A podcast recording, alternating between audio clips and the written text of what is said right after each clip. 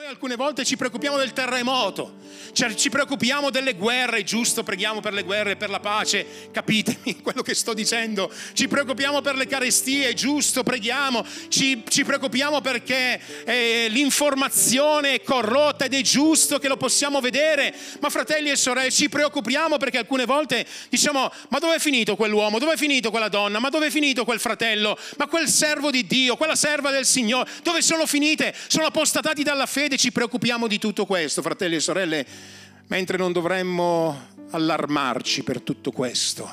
Perché Gesù ha detto, io vi ho preannunciato tutte queste cose, l'unica cosa sulla quale dovremmo fare qualcosa perché possiamo fare qualcosa è quello di vegliare sulla nostra vita. Nemmeno di vegliare sulla vita degli altri, almeno in primo istante, ma di vegliare sulla nostra vita, su vegliare sulla nostra fede.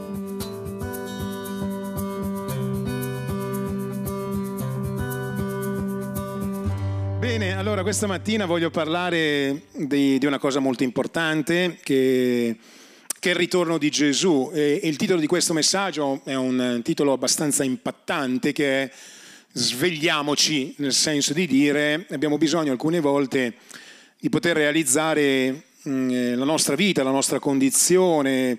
Il periodo estivo è sempre un periodo di benedizione perché ci sono persone che vanno in vacanza e io dico sempre mm, è buono andare in vacanza, possiamo staccare la spina, questo lo dico tutti gli anni quindi non vi preoccupate, me lo sentirete dire, bisogna staccare la spina dal lavoro, staccare la spina alcune volte dagli impegni, sicuramente sono cose importanti. L'unica spina che non dobbiamo mai staccare è la spina con Gesù, la nostra relazione con Dio. E non parlo semplicemente della nostra relazione con la preghiera, con la parola, ma parlo anche della relazione che abbiamo con la Chiesa di Gesù, cioè in altre parole Dobbiamo ovunque siamo trovare una chiesa con cui almeno una volta a settimana possiamo andare e congregarci potenzialmente.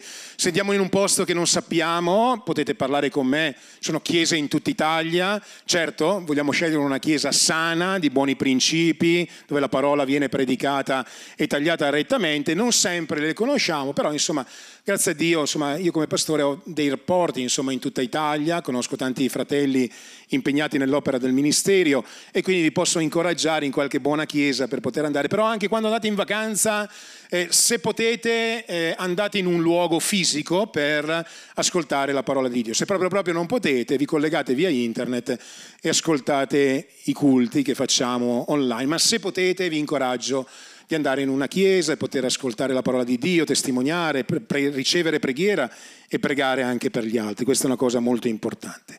Ora, detto questo, l'estate diventa anche un momento nel quale c'è un po' di assopimento no? di carattere spirituale alcune volte. Ma questo non è un problema dell'estate, questo è un problema proprio fisiologico della vita spirituale di ognuno di noi. Arrivano dei momenti nei quali siamo infuocati per Dio, e gloria a Dio per questo, dei momenti nei quali non per caso, non per coincidenza, ma perché magari trascuriamo delle cose nella nostra vita, insomma il fuoco diventa un pochino meno fuoco e poi come tutti i fuochi, anche i più grandi, si spengono e poi come tutti i carboni, anche i più ardenti, possono diventare neri. E ieri mentre andavo a Cornuda, ho predicato anche lì sul ritorno di Gesù, sicuramente predicherò in un modo un po' diverso, ma sento nel cuore di parlare di questo, questo fine settimana. E ho parlato con Benjamin, non so quanti di voi lo conoscono, è quel fratello che, che viene stamattina, non c'è, e che ci aiuta anche mh, al computer, che sta facendo un percorso di studi in, in informatica. E tra l'altro Benjamin, oggi lo posso dire perché non c'è, è una persona veramente molto brava, è una persona molto fedele, precisa in quello che fa. Eh, lui viene dalla Romania eh, ed è una persona veramente che fa le cose fedelmente. Io l'ho visto anche ieri a Cornuda, è la prima volta che veniva a Cornuda, fatto le cose in un modo molto preciso. È uno che parla poco e che fa tanto e oggi servono persone che parlano poco e che lavorano tanto nell'opera di Dio e lui è uno di questi e mi raccontava questa storia, no? parlavamo un pochino insomma, dell'essere presenti in chiesa, di poter essere assidui nelle riunioni e così. Io generalmente quando parlo di queste cose dico certo, insomma è importante avere una, una, frequentazione e lui mi dice sì pastore è molto importante questa cosa. Mi ha raccontato la storia di un pastore rumeno che è andato eh, a trovare un fratello della sua chiesa che era diverso tempo che non veniva, forse qualche mese che non veniva più in chiesa, e aveva deliberato nel suo cuore di non andare più in chiesa e di vivere una vita eh, personale, una vita spirituale a casa sua, era un po' distante dalla casa, forse non aveva nemmeno i mezzi per andare spesso e quindi era un po' difficoltoso.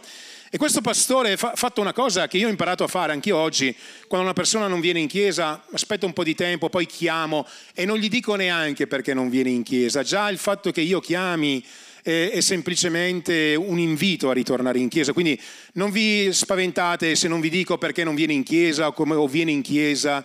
Questa è una responsabilità di ognuno, noi dobbiamo poter essere consapevoli. Sicuramente quando un pastore chiama, dietro c'è sempre un interesse affinché la persona possa anche ritornare in chiesa. Questo pastore fa esattamente la stessa cosa che alcune volte faccio io, ma aggiunge una cosa, va nella casa, trova un camino ben acceso sostanzialmente e arriva, prende una di quelle morse che si utilizzano per il camino, prende un carbone che era proprio ben acceso, lo prende lo sposta senza dire niente e lo mette dall'altra parte, poi continua a parlare con il fratello del più del meno e pian pianino chiaramente il carbone che prima era infuocato incomincia a diventare meno infuocato e poi come tutti i carboni diventano neri, sostanzialmente si trasformano, cambiano la propria essenza. E quindi dopo un po' di tempo che il pastore parlava con questa persona, eh, riprende il carbone, senza dire niente al fratello, riprende il carbone e lo rimette al centro del fuoco e chiaramente il carbone ritorna a bruciare. E il fratello guarda il pastore e dice ho capito quello che mi stai dicendo senza dirmelo. Ed è effettivamente così, no? Gloria a Dio per la testimonianza di Imma questa mattina ma vedete, ci sono delle risposte che noi riceviamo nella casa del Signore attraverso dei servi che Dio utilizza per la nostra vita e ci sono alcune volte preghiere, parole, esortazioni che noi riceviamo proprio qui. Ed è per questo che non solo a voi che questa mattina siete qui, quindi non avete bisogno di essere esortati nell'essere presenti nella casa del Signore, ma tutte le persone che mi ascoltano, tutte le persone che ascolteranno questo messaggio, il mio invito è quello di poter continuare ad essere presenti nella casa di Dio, tanto più che vediamo avvicinarsi il giorno proprio come lo scrittore agli ebrei ci indica di fare. Non abbandonate la comune adunanza come alcuni sono soliti fare, ma più vedete avvicinarsi il giorno del ritorno del Signore, più voi impegnatevi a essere presenti, perché ogni carbone, ogni pezzo di fuoco ha bisogno di altro fuoco per potersi alimentare e da soli noi prima o poi ci spegniamo e ritorniamo ad essere neri, a quelle brutture della vita che alcune volte si attaccano proprio sulla nostra vita. Quindi Dio ti benedica questa mattina per aver scelto di essere nella casa del Signore, potevi essere ovunque, ma hai fatto la scelta saggia di essere nella casa di Dio. Perché parlare del ritorno di Gesù? Vangelo di Marco, capitolo 13, un testo che conosciamo tutti. E mm, in qualche libro una volta ho letto che i predicatori dovrebbero predicare sul ritorno di Gesù almeno una volta su 13 volte. Non mi ricordo esattamente il motivo, ma c'era dietro anche una spiegazione a questo. Noi non siamo molto formali su queste cose, non è che conto 13 volte e poi predico sul ritorno di Gesù, ma insomma qualche volta eh, mi sento nella responsabilità di parlare di questa cosa. Perché, fratelli e sorelle, prima di leggere questo testo, perché vedete la cristianità in senso generale, adesso non parlo solo del mondo evangelico, ma parlo della cristianità in senso generale, ha dei momenti nell'anno in cui ricordano degli avvenimenti. Come cristiani evangelici non siamo molto collegati a queste cose, alcune volte ci svincoliamo, andiamo magari anche a fare una distanza di alcune cose, ma sicuramente, per esempio, durante l'anno si ricorda il giorno nel quale Gesù è venuto nel mondo e si parla della sua venuta, della sua nascita, del motivo della sua venuta, insomma le persone si organizzano, insomma si cerca di ricordare quel momento anche se sappiamo tutti che Gesù non è nato il 25 di dicembre. Non lo sappiamo. Sappiamo tutti che non è nato il 25 di dicembre. Cioè, se un giorno venite negli studi vi spiegherò perché non è avvenuto questo, ma comunque si ricorda quel momento e ricordiamo quel momento nel quale noi Gesù è venuto. Poi tante volte viene predicato nella Chiesa, giustamente, si parla della sua vita, Si parla della sua vita, dei suoi miracoli, del ministero, dell'opera sovrannaturale, dei, dei, passi che ha fatto, insomma di tutto quello che il Signore ha fatto, ha detto, ha insegnato attraverso le sue parole, ma anche attraverso i fatti della sua vita. Ed è importante che noi predichiamo tutto questo. E arrivano dei momenti nell'anno, ma non solo nell'anno, almeno per quanto riguarda la nostra Chiesa, è una Chiesa che parla molto del sacrificio, cioè della morte di Gesù nel momento nel quale Gesù volontariamente è salito su una croce per ognuno di noi, è morto per i nostri peccati e se oggi siamo qui, fratelli e sorelle, è perché duemila anni fa Gesù è morto per la nostra vita. C'è qualcuno che vuol dire amen a questa affermazione? Siamo qui per la sua grazia, siamo qui per la sua forza, c'è ancora potenza in quel sangue che libera, c'è ancora potenza in quel sangue che guarisce, c'è ancora potenza in quel sangue che perdona. E poi ricordiamo della sua potente resurrezione. Tre giorni dopo Gesù è risuscitato, vana la nostra fede, dice l'Apostolo Paolo, se noi non crediamo che Gesù è risuscitato. E se oggi siamo qui, fratelli e sorelle, è perché viviamo la potenza della sua resurrezione e possiamo proclamare il nostro Ebenezer. Poi c'è un quinto avvenimento che alcune volte, qui molto meno devo dire nella cristianità, ma io ho predicato più di una volta sul significato della sua ascensione, cioè del momento nel quale Gesù viene tratto nella gloria. Perché è importante parlare di questo avvenimento? Perché se Gesù è asceso al cielo significa che lui regna su ogni cosa che noi viviamo. Insomma, lui è seduto sul suo trono, non siamo frutto del caso, ma lui è in governo della nostra vita, è lui che apre, nessuno chiude, è lui che chiude, nessuno apre. E poi c'è un altro avvenimento, fratelli e sorelle, che dobbiamo realizzare pienamente, che è il momento nel quale Gesù ritornerà. Ed è qualcosa che noi ci dobbiamo ricordare, fratelli e sorelle, perché arrivano dei momenti nei quali dobbiamo veramente alzare il nostro sguardo e vivere la nostra vita, vivere il nostro servizio e vivere anche quello che avviene nella nostra vita nella piena consapevolezza che Gesù sta per tornare. Vedete, ci sono tanti testi che potremmo leggere riguardo al ritorno di Gesù, ma io vorrei riportarvi, e poi qualche volta ci soffermeremo più dettagliatamente su questo testo, eh, nel Vangelo di Marco. Perché ho scelto il Vangelo di Marco? Perché queste parole sono direttamente dalla, dalla bocca di Gesù. Non sono parole dette da Paolo, sotto l'ispirazione dello Spirito Santo, non è qualcosa che riguarda l'Apocalisse, anche se è importante, ma sono quella testimonianza di questo momento direttamente dalla bocca di Gesù ed è scritto dal versetto 1 che mentre usciva dal Tempio uno dei suoi discepoli gli disse Maestro, guarda che pietre e che edifici, e lui stava guardando sostanzialmente il Tempio di Gerusalemme in tutto il suo splendore. E Gesù, rispondendo, gli disse, vedi questi grandi edifici? Non sarà lasciata pietra su pietra che non sia diroccata. Poi, mentre era seduto sul monte degli Olivi di fronte al Tempio, Pietro, Giacomo, Giovanni ed Andrea gli domandarono in disparte, dici quando avverranno queste cose e quale sarà il segno che tutte queste cose stanno per adempiersi. E quindi i discepoli erano interessati a vedere questo momento nel quale Gesù avrebbe instaurato il suo regno. Gesù cominciò a dire loro, guardate che nessuno vi inganni. E se Gesù dice che nessuno vi inganni, significa che possiamo essere ingannati. Molti infatti verranno nel mio nome dicendo sono io e inganneranno molti. Quando udrete parlare di guerre e di rumori di guerra, non vi turbate. È, cosa dice Gesù? Necessario che ciò avvenga, ma non sarà ancora la fine poiché insorgerà nazione contro nazione, regno contro regno, vi saranno terremoti in vari luoghi, vi saranno carestie e tumulti, queste cose saranno solo il principio di dolori. Badate a voi stessi perché vi consegneranno ai tribunali, sarete battuti nelle sinagoghe, sarete fatti comparire davanti ai governatori e re per causa mia, affinché ciò serva loro di testimonianza. E prima bisogna che il Vangelo sia predicato fra tutte le genti. Quando vi condurranno per mettervi nelle loro mani, non vi preoccupate in anticipo di ciò che direte e, e non lo premeditate, ma dite quello che vi sarà detto in quell'ora, perché non siete voi che parlerete, ma è lo Spirito Santo. Il fratello darà il fratello alla morte, il padre, il figlio, i figli insorgeranno contro i genitori, li faranno morire. Sarete odiati da tutti a causa del mio nome, ma chi avrà perseverato fino alla fine sarà salvato.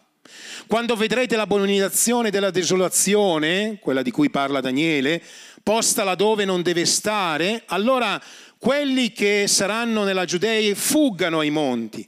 Chi sarà sulla terrazza non scenda, non entri per prendere qualcosa da casa sua.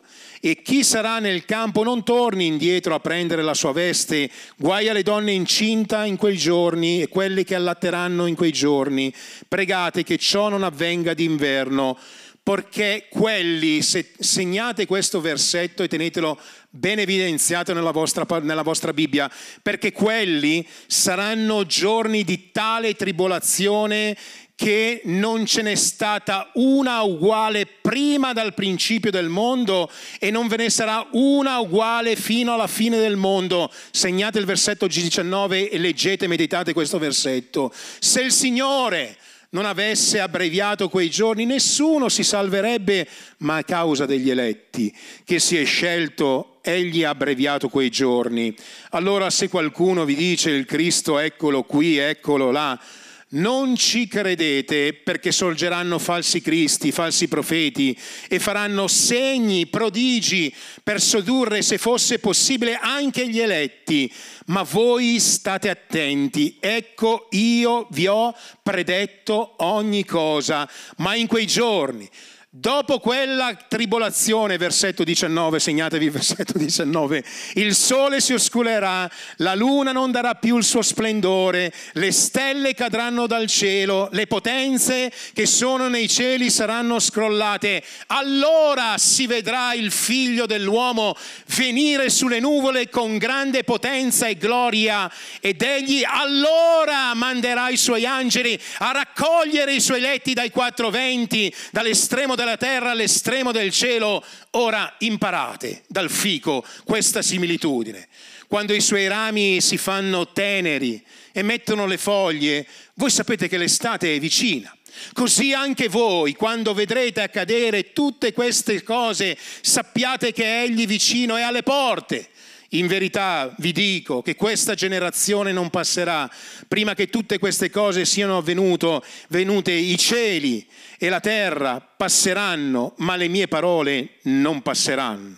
Quando a quel giorno, a quell'ora, nessuno li sa, neppure gli angeli del cielo, neppure il figlio, ma solo il Padre. State in guardia, vegliate, pregate, poiché non sapete quando sarà quel momento. E come un uomo che si è messo in viaggio dopo aver lasciato sua casa, dandone responsabilità ai suoi servi, a ciascuno il proprio compito, e comandato al, part- al portinaio di vegliare, vegliate dunque perché non sapete quando viene il padrone di casa, se alla sera, mezzanotte, al cantar del gallo, alla mattina, poiché venendo all'improvviso non vi trovi addormentati.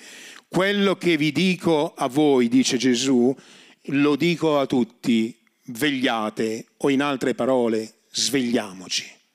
Quello che dobbiamo realizzare questa mattina, fratelli e sorelle, è un insegnamento veramente molto dettagliato di Gesù. E alcune di queste cose ci sembrano persino strane, alcune volte diciamo, ma come possibile che qualcuno possa mai nel mondo, senza essere buttato in un manicomio, dire a un'altra persona io sono il Cristo e sono già tornato? Beh, qualche settimana fa vi ho raccontato di quella telefonata che ho ricevuto, di quella persona che mi ha detto che ha conosciuto una persona che è il Cristo, che è già sulla terra, e io ho detto a quella persona, guarda, non c'è bisogno che tu mi aggiunga nient'altro, è sufficiente leggere la parola di Dio. Allora ci sono delle cose, fratelli e sorelle, che noi comprendiamo mentre andiamo avanti. Ci sono delle cose che noi immagazziniamo nella nostra mente, nel nostro cuore, leggendo, studiando la parola di Dio, approfondendo la scrittura, che oggi forse non hanno valore. Ecco perché alcuni dicono non è così importante. No, è importante, perché è un deposito che noi mettiamo nella nostra vita al momento opportuno lo Spirito Santo verrà nella nostra vita e ci ricorderà quello che abbiamo letto. Io per esempio quel giorno che quando quella persona mi ha chiamato, immediatamente mi sono ricordato di quello che Gesù aveva detto nel Vangelo di Marco. Ma se non avessi mai letto il Vangelo di Marco, se non avessi mai approfondito questo testo, forse non avrei avuto lo stesso discernimento e questo è il motivo per cui alcune persone vengono ingannate. A quella persona io ho semplicemente detto, dopo averlo ascoltato rispettosamente, almeno nella prima chiamata, nella seconda chiamata sono stato un pochino più diretto, ma nella prima chiamata ho detto, ma tu hai mai letto la Bibbia, hai mai studiato la parola di Dio? E questa persona mi ha detto, certo pastore che ho letto la Bibbia, beh, mi sembra un po' strano che tu abbia letto e studiato la parola di Dio e tu non sappia quello che Gesù ha detto, cioè che arriveranno falsi cristi e falsi profeti, persone che diranno sono qui e sono là, ma Gesù ha detto non vi andate dietro, non vi fate ingannare. E allora, fratelli e sorelle, noi abbiamo bisogno di vivere delle consapevolezze maggiori nella nostra vita.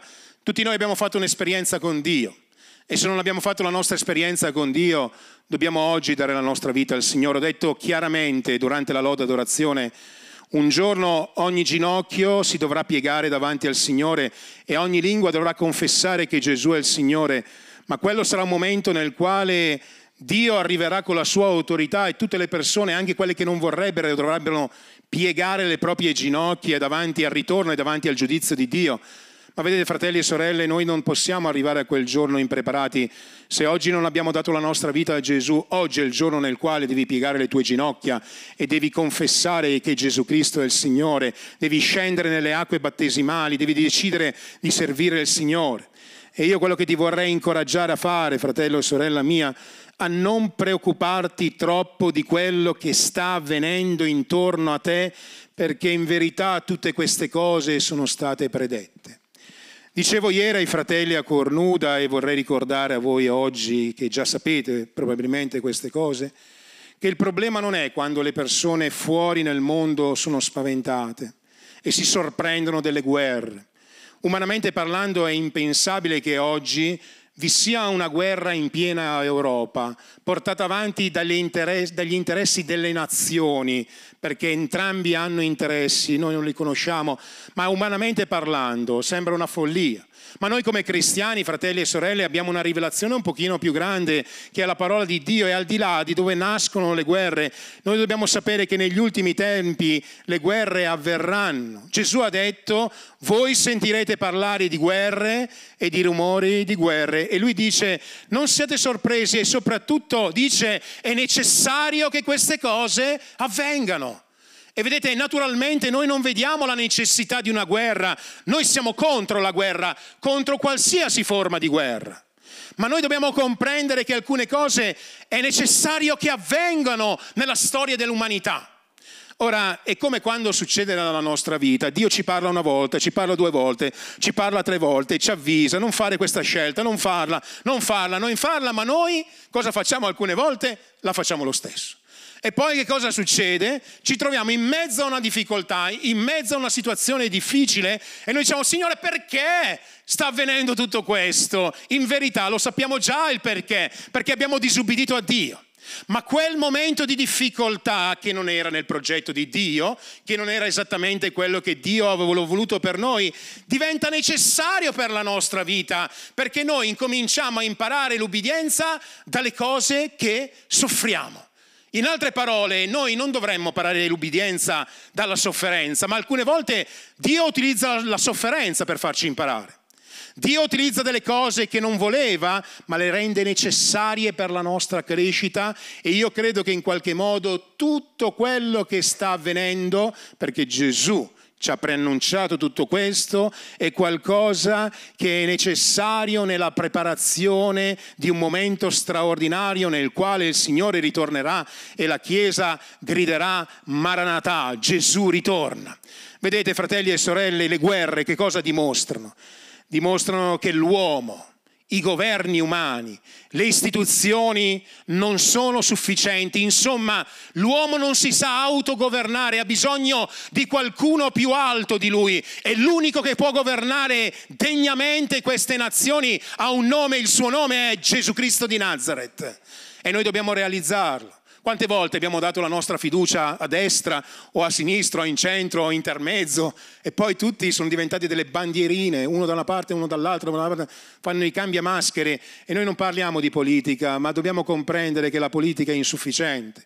Dobbiamo comprendere che i più grandi uomini, anche i più ben intenzionati alcune volte, anche i più capaci di parlare, hanno degli interessi perché il cuore dell'uomo è profondamente malvagio e solo Dio può cambiare il cuore dell'uomo. E noi dobbiamo realizzare, fratelli e sorelle, che arriverà il momento nel quale noi abbiamo bisogno di realizzare che c'è solo uno che può governare la nostra vita e che è il Signore. I tempi che precedono il suo ritorno non sono tempi facili. E io voglio essere chiaro con la Chiesa, lo sono sempre stato, ma voglio essere ancora più chiaro man mano che vediamo avvicinarsi questi tempi, insomma, tempi difficili, dice Gesù. Ci parla di segni, interiori e segni esteriori, ci parla di terremoti, ci parla di carestie, ci parla di momenti di, di, una grande difficoltà, addirittura al versetto 19 dice talmente sarà forte quella difficoltà che mai è stata prima e mai sarà dopo, cioè la Chiesa, il popolo di Dio, l'umanità dovrà passare momenti di difficoltà, ma fratelli e sorelle, noi non dobbiamo tanto preoccuparci di queste cose perché rimangono comunque sotto il controllo di Dio. A causa degli eletti Dio abbrevierà quei tempi. Ma vedete, c'è un altro segno, un segno molto più forte per i credenti, che è il segno dell'apostasia. È il segno della freddura spirituale. È scritto che l'amore dei più si raffredderà. È scritto che molti si allontaneranno dalla fede, non dalla religione, dalla fede. Che molti perderanno di vista il Cristo, che molti sorgeranno come profeti e non sono profeti, che molti addirittura avranno l'ardire di dire io sono il Cristo e il dramma non è il fatto che loro dicono che sono il Cristo, il dramma è che ci saranno persone che li seguiranno. Il problema non sono i falsi profeti, i falsi pastori, le persone che non predicano la verità, il problema è che c'è della gente che li segue. E giustamente come dice il mio pastore ormai da tanti anni, dice non sono i falsi profeti che generano le false pecore, sono le false pecore che generano i falsi credenti, i falsi pastori. Sapete perché?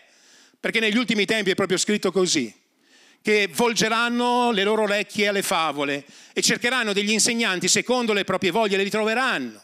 Perché quando tu vuoi fare una cosa e un pastore ti dice di no e un altro uomo di Dio ti dice di no, o meglio, la Bibbia ti dice di no, e tu vai a cercare, cercare, cercare, cercare, troverai qualcuno che ti dirà non ti preoccupare perché Dio è amore, Dio è pace, tu sei così. No, no, no, fratelli e sorelle, noi abbiamo bisogno con amore di dire la verità e quando la Bibbia dice che non è così, non è così. E quindi vedete, questi falsi profeti non sono tanto un problema per le pecore del Signore, perché le pecore del Signore, quelle che stanno vicino al Signore, sapranno riconoscere la voce del sommo pastore che parla la loro vita. Chiesa del Signore, arriveranno dei tempi, e stiamo già vivendo questi tempi, nel quale l'amore dei più si raffredderà. Potreste venire anche voi, tristemente, qui, a parlare almeno di una persona che conoscevate, che amava Dio, che serviva il Signore, che magari ha servito Dio con te. Tutte le volte che parlo di questo mi ricordo di una persona, non è di Belluno, è più della provincia di Bergamo, una persona con cui io sono nato spiritualmente, credo che ci siamo battezzati più o meno nello stesso periodo, abbiamo servito il Signore assieme, siamo andati in mezzo alle strade a predicare il Vangelo. Era veramente una persona veramente piena di fuoco per Dio. Si metteva sui... andavamo a predicare il Vangelo ovunque, insomma dovunque, d'estate, d'inverno, sotto la neve, in ogni modo abbiamo predicato il Vangelo e lui era sempre lì, sempre zelante, sempre pronto. Poi a un certo punto è successo, non so che cosa è successo. Ma è successo, io ero già a Belluno, che lui incomincia a ragionare in un modo sbagliato, incomincia a pensare in un modo sbagliato, incomincia ad avere dei sentimenti sbagliati nella sua vita e si ritrova ad accettare delle cose che prima non ha accettato e si è allontanato da Dio, si è allontanato dalla Chiesa, si è allontanato dal ministero e oggi per quello che ne so è proprio lontano da Dio, il diavolo veramente l'ha portato fuori, ma il diavolo non ha avuto potere sulla sua vita se non fosse perché lui a un certo punto ha aperto il suo cuore alla non verità. E io quando ricordo la vita di questo mio fratello, lo voglio continuare a chiamare così, Dio sa, insomma, come stanno le cose profondamente. Certo, le sue azioni oggi non dicono che è un fratello e, e mi rattristo. Ma mentre mi rattristo, lo Spirito Santo mi ricorda le cose, mi ricorda sostanzialmente che queste cose dovranno avvenire.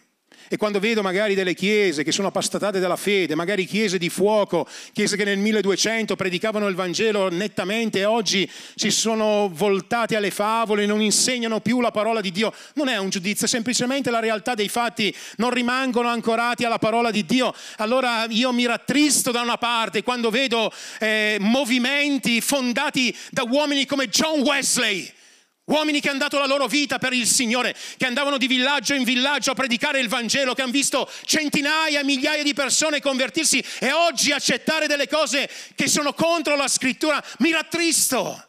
Ma allo stesso tempo lo Spirito Santo viene nella mia vita e mi dice svegliati, perché queste cose devono avvenire, avverranno. E allora vedete fratelli e sorelle, il punto è proprio qui, il centro di questa predicazione questa mattina proprio sta in questo, sta nel fatto che noi alcune volte ci preoccupiamo del terremoto, cioè, ci preoccupiamo delle guerre, giusto, preghiamo per le guerre, per la pace, capitemi quello che sto dicendo. Ci preoccupiamo per le carestie, giusto, preghiamo. Ci, ci preoccupiamo perché eh, l'informazione è corrotta ed è giusto che lo possiamo vedere. Ma fratelli e sorelle, ci preoccupiamo perché alcune volte diciamo, ma dove è finito quell'uomo? Dove è finito quella donna? Ma dove è finito quel fratello? Ma quel servo di Dio, quella serva del Signore? Dove sono finite? Sono apostatati dalla fede? Ci preoccupiamo di tutto questo, fratelli e sorelle mentre non dovremmo allarmarci per tutto questo, perché Gesù ha detto io vi ho preannunciato tutte queste cose, l'unica cosa sulla quale dovremmo fare qualcosa perché possiamo fare qualcosa è quello di vegliare sulla nostra vita. Nemmeno di vegliare sulla vita degli altri, almeno in primo istante, ma di vegliare sulla nostra vita, su vegliare sulla nostra fede. Settimana scorsa sono andato in aereo e come sempre sono in ritardo gli aerei, soprattutto quelli di una compagnia, non lo dico perché siamo online, ma lo sapete tutti qual è, è quella che usiamo tutti perché è la più economica. E, e una delle cose che fanno prima di far partire l'aereo dicono sempre le stesse cose, no? E c'è un'affermazione che viene fatta che io credo che se dovesse succedere mai qualcosa eh, su un aereo, talmente sarebbe il panico che noi ci dimentichiamo di tutto quello che ci hanno detto sostanzialmente. Dice, però dicono una cosa molto importante, intelligente, dicono se dovesse mancare l'ossigeno all'interno dell'aereo, verranno su di voi, scenderanno dal, dal vostro sopra, che cosa? Tutti preparatissimi, avete le maschere che scenderanno. Poi dicono una cosa, dice, eh, prima di aiutare gli altri, metti la mascherina tu. Perché? Perché se non hai ossigeno tu, non potrai nemmeno aiutare gli altri. Questo è un principio naturale, ma che ha un valore di carattere spirituale. Tante volte noi ci preoccupiamo sono preoccupato per la Chiesa, preoccupati per te. Sono preoccupato per i miei figli, incomincia a badare la tua vita, bada te stesso. Sono preoccupato per le generazioni di credenti che arriveranno, bada te stesso perché hai bisogno di poter prima stare bene tu. Sono preoccupato per un'altra Chiesa, tante volte ci preoccupiamo, il fuoco che divampa di là. Guardiamo a casa nostra perché prima di guardare il fuoco nelle chiese degli altri dobbiamo guardare nella nostra casa, altrimenti mentre andiamo a spegnere il fuoco nelle case degli degli altri, torniamo e la nostra casa è incendiata.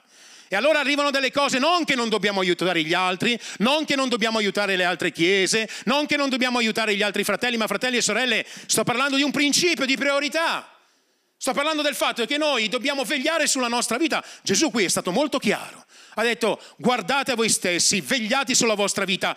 Ciò che sto dicendo a voi, diceva Gesù, lo dico a tutti, vegliate, perché nessuno sa il giorno né l'ora perché nessuno sa quando il figlio dell'uomo verrà e potremmo anche dire nessuno sa qual è l'ultimo giorno della propria vita. Dice, pastore, ma ci, dobbiamo tornare a casa tristi? No, dovete tornare a casa consapevoli, svegli, perché non sapete quello che può avvenire. L'altro giorno mi ha chiamato un mio amico, si chiama Mirko, e mi ha detto, un mio amico in Calabria, 35 anni, è morto di infarto ed era una persona che voleva venire in chiesa, ed era una persona che voleva mettere a posto la sua vita matrimoniale, ed era una persona che aveva delle buone intenzioni, ma a 35 anni papà ha detto sono finiti i tuoi giorni. Ecco perché dobbiamo vegliare. Ecco perché dobbiamo prendere oggi l'opportunità, se sei qui in chiesa oggi, è perché Dio ti sta dando un'opportunità non solo di essere benedetto, non solo di ricevere la tua benedizione, non solo di vedere la porta aperta davanti alla tua vita, non solo di vedere un miracolo tua, nel tuo cuore, nella tua vita, ma questa mattina il Signore sta parlando al tuo cuore affinché tu possa vigilare. Sapete cos'è una veglia? È rimanere svegli nei momenti dove tutti dormono. Vegliare significa pregare quando gli altri dormono, significa essere attenti quando gli altri dormono. Allora, mentre guardi quello che dorme, l'altro che dorme, tu che cosa stai facendo? Io cosa sto facendo? Sono interessato a guardare i segni, sono interessato alla vita dei miei fratelli, delle mie sorelle. Come pastore sono interessato alla vostra vita spirituale, ma alla vostra salute spirituale. Ma fratelli e sorelle, se prima non veglio su di me, come potrò mai prendermi cura di voi? Siete d'accordo per me? Se io non guardo la mia vita come genitore, come potrò poi vegliare sui miei figli? Se non brucio di amore io per Dio, come poi posso pretendere che i miei figli possano bruciare di amore per Dio? Se non vado in chiesa io la domenica, come posso poi essere un testimone dell'Evangelo dicendo ai miei figli vieni in chiesa perché è importante? Ecco perché dobbiamo vegliare. E allora il paradosso qual è? Che noi alcune volte ci preoccupiamo sulle cose che non possiamo controllare. Puoi controllare un terremoto? No. Poi hai il potere di controllare una guerra, puoi pregare, ma non hai il potere di controllare. Puoi mettere in testa dei buoni sentimenti ai governanti di tutte le guerre sparse sulla faccia della terra, puoi svergognarli, no, non lo puoi fare, puoi pregare, ma non hai il controllo. Puoi avere il governo su tutta l'informazione che conosciamo, sia quella mainstreaming che l'altra, no, non lo puoi fare, non sei in controllo di tutto, non lo puoi fare, ma puoi pregare. Ma una cosa la puoi fare, fratello mio, puoi preparare la tua vita. Una cosa la puoi fare, amico mio, puoi uscire dal tuo peccato. Una cosa la possiamo fare, fratelli e sorelle, possiamo decidere di onorare Dio veramente. Una cosa la possiamo fare. Possiamo fare quello che Giosuè un giorno davanti a un popolo disobbediente ha dovuto fare. Erano lì, insomma, e dicevano noi vogliamo fare questo. A un certo punto Giosuè gli dice sentite, io sono anche eh, Giosuè, sono il capo dell'esercito, sono l'uomo che Dio ha chiamato, ma insomma decidete quello che volete fare. Vi sembra un'affermazione forte? E lo è, perché non è normale che un uomo di Dio vada davanti al popolo di Dio e dica sentite, decidete quello che dovete fare, se volete servire il Signore servitelo, se volete servire gli dèi servite gli dèi, ma fate una scelta, svegliatevi. Arrivano dei momenti nei quali noi dobbiamo fare e dobbiamo parlare apertamente al popolo di Dio. E noi dobbiamo comprendere che sì, viviamo dei tempi così, sì, vediamo della gente che è intorno a noi che dice di essere cristiana e che non lo è. Sì, vediamo delle persone intorno a noi che alcune volte fanno delle cose, diciamo tu sei un cristiano, mi, mi verrebbe voglia alcune volte di fare come Totò, sapete come faceva Totò? Prendeva il braccio e diceva ma fate una camminata, però ma non, non possiamo farlo, non è la nostra, non è la nostra responsabilità, non, è, non, non risolveremo il problema, siete d'accordo? Non è così che si risolvono i problemi, ma possiamo guardare nella nostra vita. Possiamo essere dei buoni esempi, possiamo essere la luce del mondo, possiamo essere il sale della terra, possiamo predicare il Vangelo, possiamo dimostrare che si può vivere una vita diversa, nessuno di noi è perfetto, possiamo stendere la mano alle persone che hanno bisogno, possiamo avere il cuore di Gesù, ma tutto deve partire da noi. Ecco perché se vuoi un incendio spirituale nella tua chiesa, devi incominciare a bruciare tu di amore per Dio. Devi incominciare tu a fare sul serio con il Signore.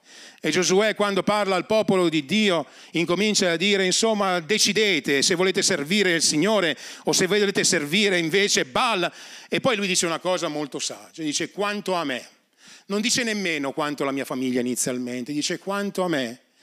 Io e la mia casa serviremo il Signore. Tu questa mattina devi fare una scelta, devi dire quanto a me.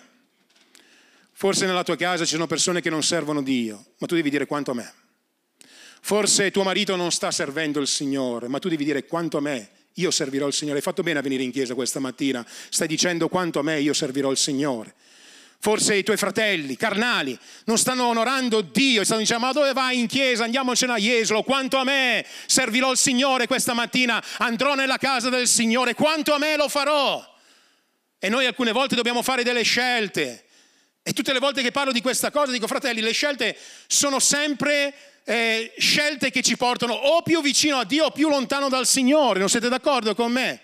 Arrivano dei momenti nei quali noi siamo lì e alcune volte, dicevo stamattina con una persona, le scelte che noi facciamo ci mettono in un ambito di difficoltà umana, ma ho ricordato questo fratello che se siamo in un ambito di difficoltà umana, ma in quella situazione c'è Gesù, noi abbiamo la vittoria. E invece il diavolo alcune volte dice no, no, statene qua tranquillo, statene a Sodoma, statene nel peccato, ma non vedi quante cose belle, ma non vedi quante tende lussuose. Voi sapete la storia di Abramo e di Lot che si separano e Lot incomincia a piantare tende uno dopo l'altro perché la, la, lo sviamento non avviene dal giorno alla domani. Quel fratello non si è allontanato quel giorno che ha deciso di lasciare la chiesa, di lasciare tutto, non sto qua a raccontare tutta la storia, ma ha deciso progressivamente. E allora arrivano dei momenti nei quali il Signore viene ripetutamente alla nostra vita e dice vuoi incominciare a pensare a te quanto a me servirò il Signore? E allora che cosa avviene?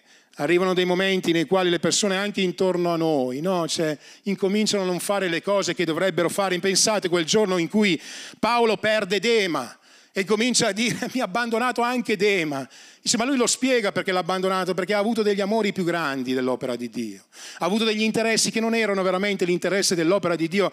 E Paolo ne ha vissute, ne ha vissute tante, anche noi fratelli e sorelle dobbiamo incominciare, tutto questo. È necessario, sapete perché? Perché arriveranno dei momenti che noi dovremo badare a noi stessi più di ogni altra cosa.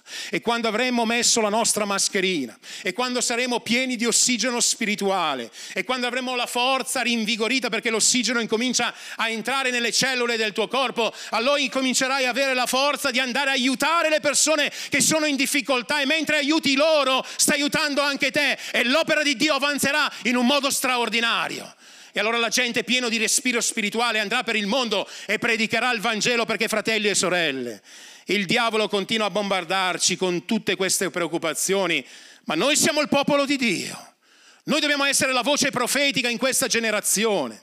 Dobbiamo incoraggiarci non semplicemente con le frasi slogan. Ormai siamo tutti capaci a mettere due righe su Facebook la frase slogan. La frase slogan non risolve il problema nessuno, può attirare l'attenzione, le facciamo anche noi alcune volte, ma non è che cambi la vita con le frasi slogan, noi abbiamo bisogno di gente che diventa uno slogan, di persone che viva il cristianesimo, di gente di fede, di gente che prega, di gente che predica, di gente che digiuna, di gente che fa la differenza, di gente di fuoco, che quando arriva in chiesa il problema del pastore è dire fratelli piano, perché dobbiamo fare le cose regolamentate, il problema è che alcune volte, non è il caso di questa mattina, ma in generale dobbiamo fare gli ossigenatori, forza fratelli, forza fratelli. E invece noi dovremmo essere qui, fratelli e sorelle, pieni di zelo per Dio, perché il Signore ritornerà. E quando il Signore ritornerà, troverà la fede, troverà tante religioni, troverà tante chiese aperte, troverà tante eh, organizzazioni, tante, troverà tante persone che fanno tante cose, perché anche nell'attivismo alcune volte c'è tanto di noi e poco di Dio troverà tanto di tutto questo, ma la domanda è troverà la fede? Troverà in te la fede? Io questa mattina ti vorrei dire quanto a me. Io credo che questa mattina ci sia qui almeno una persona che dovrà venire qui. Non sarà un appello per tutti, non volevo neanche farlo, ma ci deve essere almeno una persona che deve dire, deve dire apertamente, con un gesto, quanto a me io servirò il Signore, a te Dio sta chiamando questa mattina. E a te il Signore sta dicendo è arrivato il tempo della tua scelta. Non puoi aspettare i tuoi figli, non puoi aspettare tuo marito, non puoi aspettare gli altri fratelli, lo devi fare tu. Quanto a me, io servirò il Signore. È arrivato il tempo, dice il Signore, nel quale io busso profondamente al tuo cuore, perché io sto per ritornare, io sono alle porte. E noi questa mattina abbiamo una grande opportunità di poter onorare Dio con la nostra vita. Gesù sta per ritornare e io non mi voglio preoccupare delle cose che lui ha già preannunciato, mi voglio preoccupare delle cose che riguardano la mia vita, che riguardano l'ambito d'azione, il servizio che lui mi ha detto perché un giorno il Signore tornerà in tutta la sua gloria e quello sarà un giorno di grande vittoria. Mi riservo questa parte della predicazione solo per la parte finale, ma vorrei che in questo momento noi ci potessimo alzare in piedi. Alzati in piedi nel nome di Gesù. Voglio che prepariamo un canto. Poi voglio leggere insieme a voi e descrivervi insieme, mentre canteremo al Signore, il giorno nel quale Gesù ritornerà. Ma io so che questa mattina c'è qua almeno una persona, anche più di una persona, che deve fare un passo verso Dio. Non sto parlando di persone che già seguono il Signore, sto parlando di te, che hai bisogno di dire questa mattina quanto me io voglio tornare a servire il Signore. Forse anche tanti anni di fede, ma stai riconoscendo che, che è un tempo nel quale devi fare una scelta e le scelte sono sempre difficili, ma ti voglio dire se farai una scelta per onorare Dio, Dio ti onorerà. Perché Dio continua a onorare quelli che lo onorano. E la tua scelta questa mattina non riguarda gli altri, la tua scelta questa mattina riguarda te, riguarda la tua vita, riguarda la tua fede, riguarda il desiderio di dire io servirò il Signore, Gesù sta per ritornare e voglio fare la differenza. Mentre cantiamo questo canto, ti voglio chiedere di lasciare il tuo posto e di venire qui avanti. Voglio pregare per te. Semplicemente voglio chiedere che Dio ti dia la forza di mettere in pratica ciò che sai che devi fare. E se hai paura, questo è il momento di affrontare la tua paura. Questo è il momento di tornare a bruciare. Immagina che qui ci sia un fuoco. Io credo che qui a questo altare c'è un fuoco acceso. E Dio vuole che tu possa rimetterti al centro del fuoco, possa tornare a bruciare per Dio. Vieni nel nome di Gesù. Mentre cantiamo questo canto, tutte le persone che sanno che Dio li sta chiamando, che vogliono tornare ad amare Dio con tutto il loro cuore, che sono oneste, che dicono pastore hai ragione, io non mi voglio preoccupare tanto dei terremoti, le carestie, sono tutte cose per le quali Dio provvederà per la mia vita, Dio non ti abbandonerà in mezzo a una carestia, Dio non ha abbandonato il suo popolo in mezzo a una carestia, tremenda, ma attraverso Giuseppe ha provveduto per loro.